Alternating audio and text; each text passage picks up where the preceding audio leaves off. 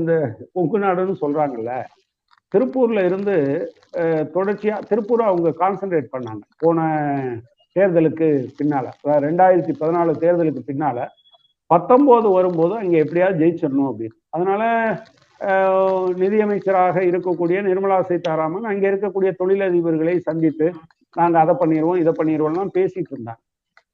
இதனுடைய ஒரு பகுதியாக அது மாரிசமான்னு உங்களுக்கு தெரியாது இல்லை, அதனால முடிஞ்ச பிறகு அந்த முதல்ல போய் சந்திக்கிறாங்க, ஒன்றும் நடக்கலை. ரெண்டாவது சந்திக்கிறாங்க, ஒன்றும் நடக்கலை. மூணாவது முறை சந்திக்கிறாங்க.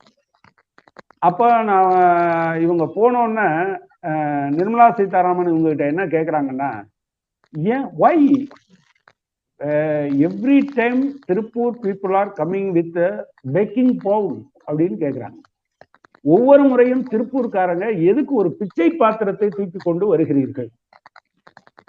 அதுல போனவங்கெல்லாம் யாருன்னா 1000 கோடி 1500 கோடி டேர்ன் ஓவர் பண்ணிட்டு இருக்க ஆட்கள், அவங்கெல்லாம் இவங்களுக்கு டொனேஷன் கொடுத்துருக்க ஆட்கள்.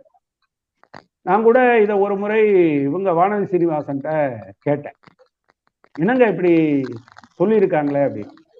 அவங்க சொன்னாங்க, நாங்கள் நிறையா நல்லது செஞ்சுருக்கோம், அதையெல்லாம் சொல்லாமல் இதை உங்கள்கிட்ட சொன்னாங்களா அப்படின்னு அவங்க கேட்டாங்க. தனிப்பட்ட முறையில் பேசி கொண்டு இருக்கிறப்போ ப்ராப்ளம் என்ன, நீங்கள் அவ்வளவு நெருக்கமாக இருக்கணும் ஜெயிக்கணும்னு நினைக்கிற போது கூட செய்யாதவங்க. இப்போவும் நான் சொல்கிறேன், நீங்கள் திருப்பூர் தொழில் அழிவில் இருக்கு, கோயமுத்தூர் என்ஜினியரிங் தொழில் அழிவில் இருக்கு.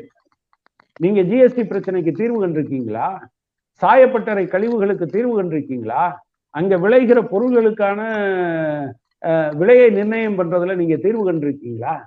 எதுவுமே பண்ணலையே.